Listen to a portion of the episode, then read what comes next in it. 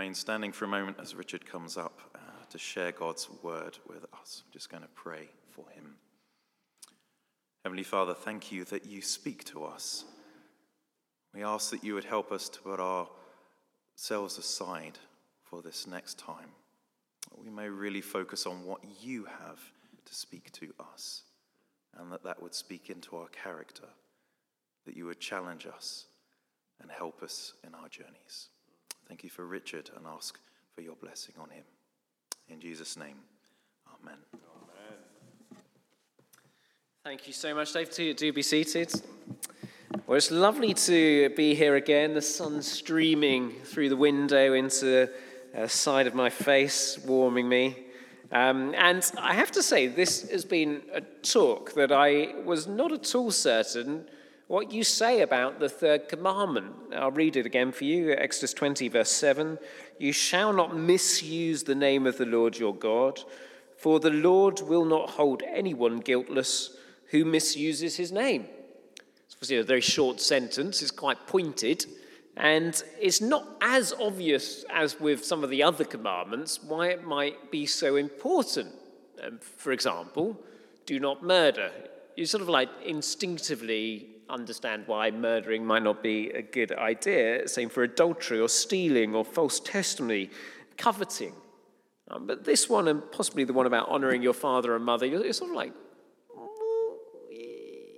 I can see it's sort of like not great to misuse someone's name, but why has it made it into the top 10?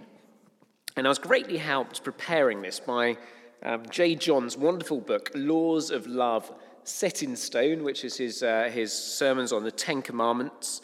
And uh, I'll, I'll, guide you through some of the things that he said on this as I go through the talk and read, read a few passages to you, because it's very helpful.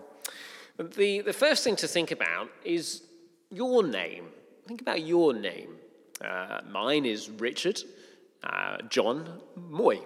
And uh, I've noticed in recent years that if I go to a social setting and there are other people called Richard, there's a very good chance that we're the same age or they're older than me, um, but they're almost certainly not younger than me. Um, because for whatever reason, Richard went seriously out of fashion. Now, there are a few abbreviations of Richard which may suggest why I went out of fashion, as discerning parents decided it was, uh, it was cruel to inflict that on a child in the playground. And uh, maybe, you know, people got wisdom on that over the, over the years, but it is definitely out of fashion. You won't see almost any kids in primary school called Richard today. The same may be true of your names. It may be that you've had a name that's been out of fashion and now it's come back into fashion. The floral names of our great grandparents seem to have come back in with the, the latest generation of daisies and other things like that. Um, so there, there's, there's, sort of a, a spinning around of uh, fashion on names. But the, the name that you have is often vested with significant meaning for you. And if someone gets it wrong, doesn't it annoy you just a little bit? Now, there are some people's names which are very get runable. Um, for example, uh, my father's middle name is Dennis, uh, spelt the correct way with two N's in the middle. Uh, whereas our esteemed curate has uh, the name Dennis as well, spelt the abbreviated way with one N in the middle, uh, which he thinks is the correct way. And you, you come up against this, don't you? My surname is Moy, but it's very hard for anyone to hear that and think that that's a complete name. So they'll often on a form write Moyes or Roy or some other deviation from there. And it depends how much you like your name, how precious you are with your name but it can be quite annoying. If you're called Carolyn, if someone calls you Caroline, it tends to annoy you, and so on and so forth. We, we get precious about our name, don't we? And we have abbreviations sometimes of our names, which we're happy for some people to use, but if another person uses them, we're really upset. And sometimes we have the full length of our name, which frankly only our mother was ever allowed to call us by. and we're highly upset if someone calls us by that in public. Eleanor, you know, it sort of doesn't really work if you've been known as an Ellie. You're like, Eleanor, you know, it feels wrong. So names are very personal to us, aren't they? And that gives us one clue as to why God's name might matter. It's a very personal thing, and we don't lightly change someone else's name or use it in a way that's inappropriate. The second thing is that names are, can be, maybe even should be tied in to some degree with character. And most names have meanings, don't they? In our culture, we're not so worried about this. Um, you know, sometimes people choose a name because it's, it's nice sounding or they know a celebrity who's had that name. But oftentimes, historically and in Bible eras, people would choose names because they were vested with meaning, sometimes miserable meanings. You know, I am a cursed one. You know, call me bitter, call me Mara. Uh, from, uh, from the story that we were looking at of the story of Ruth, when Naomi says, Call me Mara, call me bitter. That's my new name. Um, sometimes uh, they, like Benjamin, the son of my right hand, when, when uh, Jacob had a lovely child born to his favorite wife. You know, this is a favorite, is what it means. But they're very often vested in significant meanings. Um, Nelson Mandela is quoted in J. John's book uh, from the book, his own book, Long Walk to Freedom. And he said this Apart from life, a strong constitution, and abiding connection to the Thembu royal household, the only thing my father bestowed upon me at birth was a name, which I'm now going to mispronounce. Role in, in Xhosa, literally means pulling the branch off the tree, but its colloquial meaning, more accurately, would be troublemaker. Uh, his name meant troublemaker. I do not believe that names are destiny or that my father somehow divined my future, but in later years, friends and relatives would ascribe to my birth name the many storms I have caused and weathered. I was always interested uh, that my name Richard means a leader, and John means the beloved one. I always found that very helpful as I was embarking on some of the ministry I was in. God's called you a leader, but He's also said that you're loved. I've always found that very precious to me. Uh, I don't know what your name means, whether it's precious to you, but God's name is precious to Him. And there was a real privilege when someone lets you in to the point where they say, We're now on first name terms. Um, I was watching a film about an old lady who had had a sort of miserable life tied up. Um, it's called Edie, the film. It's a great film. She had a miserable life tied up looking after a despotic husband who had ended up ill for 30 years. And suddenly, uh, when her daughter's about to put her in a nursing home, she uh, gets a postcard from her dad of a Scottish island uh, with a mountain on it, and she wants to climb this mountain even in her, in her older years. And it, it, she, she introduces herself to the guy who's going to drive her around and later be her tour guide up the mountain as Mrs. whatever her surname is. But there's a key moment when, she, when he calls her Edie, and it's obvious they've moved into a new relationship, isn't it? We live in a world of call me Tony since Tony Blair, and we've broken down a lot of the surname introductions. But there is still a privilege of knowing someone by name, of being invited into that relationship with them and being close to them. And God is similar to that. But God doesn't let in Scripture humans name him. Uh, it's not up to us to name who God is, because how can we come up with an adequate name for God, an adequate description of God? Um, he's superior to us in every way. And there was an interesting um, parallel, I found this very useful, from Ludwig Wittgenstein, the, the 20th uh, century philosopher, who was discussing the nature of God in lectures. And he would bring a cup of steaming coffee into the room. And then he'd get uh, Maggie or so, whoever's on the front row up the front and say, uh, Maggie, um, tell me what this smell is. And it's almost impossible to answer that question about a cup of coffee without using the word coffee. because it's just, it's just a peculiarly distinct sort of smell. It's coffee like, is what most students would say. So, how can we name God? He's God like. And that's sort of the best we can do, was Wittgenstein's point. It's an impossible task for us to name God. And So God names himself for us, and, and we've looked in Exodus at how God reveals his name to Moses. And you remember from chapter 3, 13 to 14, his great name is summed up in the why H, uh, I am who I am. I am what I am. I am whoever I be. I am the I am God. Uh, this is often translated as the Lord in our Bibles, and it occurs 6,800 times in the Old Testament. The I am who I am, a crucial part, crucial building block of the Old Testament. And you'll remember that for uh, when, when we first found those words and tried to transliterate them into English, people tried to fill in the, the vowels with Jehovah, and scholars now think it's probably closer to the word Yahweh. Um, but the, uh, the original scribes didn't include the vowels in the Hebrew text as they were writing along, so we don't know exactly what the name of God sounded like. And many Jewish people would refuse, because of the commandment that we're looking at today, to even name out loud that name in case they misused it. So when they were talking about God, instead of saying Yahweh or Jehovah or however the pronunciation should be, sometimes they'd simply say the name. The name, capital T, capital N, the name, meaning God. Because they were so reverent, they didn't want to trespass on who God's character was by getting it wrong, that they kept themselves from saying his name. And I'm told that when scribes came to write out the name of God, for this safety first principle, they never wrote it out in full. They wrote the four consonants, as we've said, uh, and they would wash first, put on new clothes, get a new quill, write the name, and then throw the quill away. And if you're copying out the Old Testament, that means you're having 6,800 baths along your way. That's the degree with which they wanted to revere the name of God.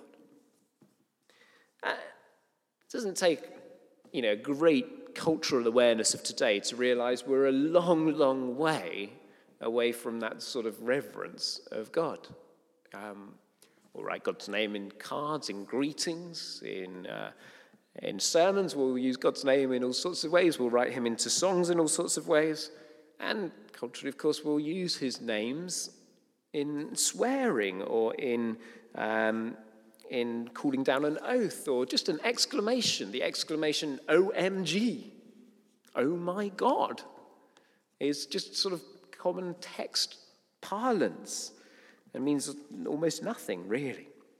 So, how do we then begin to treat God with reverence? And has it changed for us now that we have Jesus? Because actually, Yahweh or the Lord, in many ways, has been personalized for us by Jesus because he has taught us that we can call the Lord our daddy, our Abba, our father. Um, and has also given his name to us um, so that we can uh, know him through the name of Jesus. But if you remember his main prayer that we've prayed already today, what's the first line of the Lord's Prayer? Our Father, hallowed be your name. Right at the front of Jesus' prayer is this sense of, may they keep your name special. I can't say that I've ever majorly thought on that when I've said the Lord's Prayer, particularly. I've been like, we want you to be holy, but, you know, want people to respect you, but it's his name specifically that Jesus is asking us to pray that it's kept special. So, what does this mean? How can we treat God with reverence? Um, and uh, the, the, first thing that J. John does is he gives us three reasons why we should uh, keep his name reverent. Um, and he says you should respect God's name because of his actions. And then he gives you a list of the wonderful things that he's done. And, and in particular, he takes us to that piece in the book of Job that we studied a few years ago together. And he, uh, this is God speaking to Job after all of Job's trials. And he says, Brace yourself like a man I will question you and you must answer. Where were you when I laid the foundations of the earth? Tell me if you know. Who determined its dimensions and stretched out the surveying line? What supports its foundations? And who laid out its cornerstone as the morning stars sang together and all the angels shouted for joy? Were you there when I gave orders to the morning? You know, all, all these things. God is incredible. So we should respect who he is and the name that he has uh, because of his actions. We should also respect him because of his power. Um, in our house, uh, there are names which have significant power. Um, so, if uh, a child is, uh, you know, heaven forbid, hurting another child, and one of the childs calls on the name of mum, the expectation is that that name that is being called out to is going to make a difference in this conflict situation that's going on, yeah? Mum, he's hurting me. Mum, he's taken my clothes. Mum! calling the name of mum, even if mum isn't in the earshot of the calling, has an effect on the situation because the other one immediately goes into defense mode and goes, No, it was him who did it. No, it was her who did it. No. Mum changes things, it changes the situation. The name is powerful. And there is power in God's name in the Bible, not uh, in a magical sense, but because the name stands for one who is all powerful, all seeing, and all knowing. God is the one who started the entire creation, who holds it together, and will one day reshape it. He's got power over all things, over the law of nature, life, and of death. So his name has power and should be revered. And Acts 2, verse 21 says, Everyone who calls on the name of the Lord will be saved. The name of the Lord has power to bring us to salvation. And you call out, Jesus, save me. Or as the, the man said, Jesus, have mercy on me, a sinner. Do you remember? Jesus, have mercy on me. If you call on the name of the Lord, the revealed name of the Lord, it has power to save you. And one day in Philippians 2 10 to 11, it says, Every knee will bow and every tongue will confess that name is Lord. Jesus Christ is Lord. Jesus Christ, you are Lord. His name will be attributed uh, with respect because of the power he has. So he's got his actions deserve uh, reverence, his power deserves reverence, and his character is the third thing that deserves reverence in J. John's uh, summary here. It's not just because he's powerful, because a dictator could be powerful. Um, it's also because he's perfect and holy. When we find something admirable in other people, like their love, their wisdom, and thoughtfulness, we're finding something that is true of God in an unlimited way. You may look at Emma and see her glorious creativity and skills and ability. You may look at Dave and see his kindness and you think, wow, my goodness me, that's just a taste of a God who is incredibly creative and is writing symphonies in the stars, or someone who can get alongside you and listen to you and care for you. And what we see in each other, in the people in the room, and those around us, those we care for, are just a taste of what is infinitely true about God in a totally perfected way. So his character should cause us to revere him and to be careful to praise his name. And so, those reasons that we should revere God's name. And he gives four ways that you could honor his name in practice. And the first one is don't swear. Second one is don't name drop. The third one is don't cheat God of his honor. And the last one is don't live an inconsistent life. And I'll just give you a quick summary of uh, those. In the uh, concise Oxford Dictionary, 1995 version, the entry for the word Jesus is as follows Jesus, colon, colloquial interjection, an exclamation of surprise, dismay, etc. Open brackets, name of the founder of the Christian religion, died around AD 30, close brackets. Jesus is a colloquial interjection. I, you're walking along, you hurt your thumb, and you go, Jesus.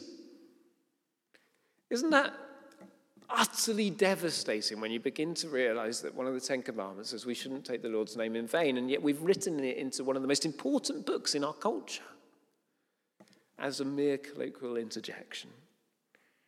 It's an expletive. And we've become numb to this, haven't we? As a church. We hear it on people's lips, and sometimes we possibly even say stuff we didn't mean to ourselves as well. So we can watch our own language and make sure we don't use God's name in a way that's dishonoring. Um, we can be prepared in a nice way, in a sensible way, to take people to task for it. And J. John says this For instance, if I hear someone reply to a question with God knows, I often respond with something like, Yeah, he, does actually. Uh, if people say Jesus as a swear word, I'll say, Oh, who? Or you realize that's my best friend you're talking about, don't you? It may even be, he says, that their realization that you take God and Jesus seriously may open the door to a very interesting conversation. And third, he says we can our voice be heard about the misuse of God's name in the media, radio, and TV. You can write a letter um, to points of view on the BBC, for example, and just say, actually, you shouldn't use this name in this way. And the reality is Uh, many scriptwriters would be far more careful about using names of other religious figures from other religions than they are about ours because as a church we haven't cared that the name of the Lord has been misused in horrific ways. We let it go.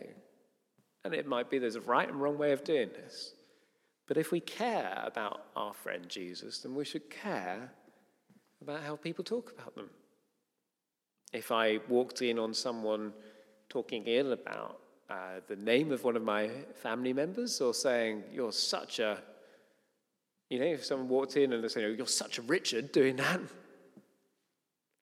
it would, it would upset me and I should complain.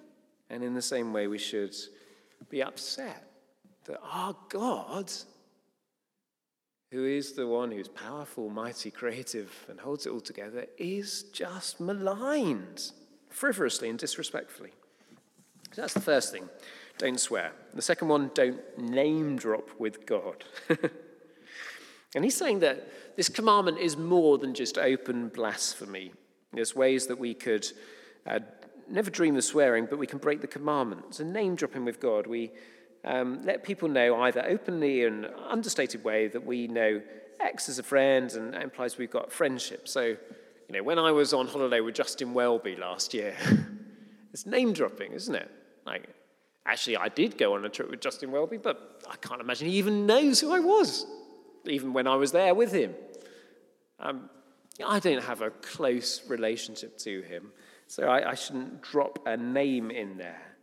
But in, in, we do drop God's name in uh, in all sorts of ways. Holy crusade, a sacred struggle, wars in defense of Christian values, back to Christian basics, becoming a Christian country again. God has been used, as you know, to justify apartheid in South Africa, death camps in Nazi Germany, a mission to bring civilization in colonialism. God's name's been invoked on both sides in uh, Northern Ireland and uh, in all sorts of other things as well. Shortly after the fall of Atlanta during the American Civil War, a woman exclaimed to President Lincoln at a White House function, Oh, Mr. President, I feel sure that God is on our side, don't you? Ma'am, replied Lincoln solemnly, I'm more concerned that we should be on God's side. And the way that we can make God part of our agenda should give us check. Are we on his side or the other? We can name drop God to make our projects look good, to make our churches look good. We can use uh, charismatic experiences manipulatively. The Lord showed me this. I think God is saying this. Because God can and does speak today in all sorts of ways. But if we manipulate it, then we're breaking the third commandment. We're taking his name in vain. That's why we have to test prophecies carefully. We don't treat them with contempt, but we don't. We want to revere God's name, so we don't let people say God's saying something if they're, if they're getting it wrong consistently. We encourage them to grow in it, but we don't let them get that wrong again and again or use him as a manipulation device. And uh, there's further teaching in there about how Paul sometimes doesn't uh, say something is of God. Sometimes he says, This is a commandment that I'm giving, not the Lord. He's clearly choosing to honor the third command by not putting two feet in and going, This is what God's saying, if he knows it's just him saying it. So, thirdly, don't cheat God of his honor. Um, we can misuse God's name by not mentioning him at all. Oh, Richard, your church is wonderful. Isn't it exciting? The shelter project that's going on there. What a wonderful achievement that is. Yes, it is. We've got such a great group of people in our church. Isn't it amazing? Clearly, there's a great vision or whatever. Blasphemy. Because who should be getting the praise? God. You see, so easy, isn't it? You have a conversation with someone, and if you don't attribute to God the praise and the honor and the glory, you're actually robbing God's name of praise that he deserves. Yeah, I just love the way you spoke today. Well, actually, I couldn't speak in public before God got into my life. Praise God. Or you, wrap it up, or you're so kind. Well, actually, it was God who gave me. We blaspheme if we don't give him the credit that he deserves, and there's much more you could say on that. And finally, though, don't live an inconsistent life. When I became a Christian, there was a, um, a group called DC Talk, who were a sort of Christian a rap and rock group, and they had this staggering quote on one of their CDs. And it was, it was a voice of, uh, at the end of a, a talk, and it, it says this The greatest single cause of atheism today is Christians who acknowledge God with their lips, but let him down with their lifestyles. Yeah. So we've got to live a consistent life. We've got to give God the glory deliberately. We've got to not take his name in vain. We've got to keep giving him the praise he deserves. We mustn't swear, we mustn't name drop. And this is important because he is a God who's powerful, mighty, creative, wonderful, has a perfect character and deserves all praise. And it says, the Lord will not hold anyone guiltless who misuses his name. So, somewhere we need to think about the, the gap between how the Jewish sages didn't even want to use his name. Think about the privilege we have now because Jesus has given us the name of Father and his own name of Jesus. And we're family, we're in relationship. And remember that it's a privilege to be this side of that chasm, uh, not an assumption that we can just treat him as we feel like. May God grow us in our understanding of this and teach us to follow him reverently and in awe. In Jesus' name, amen.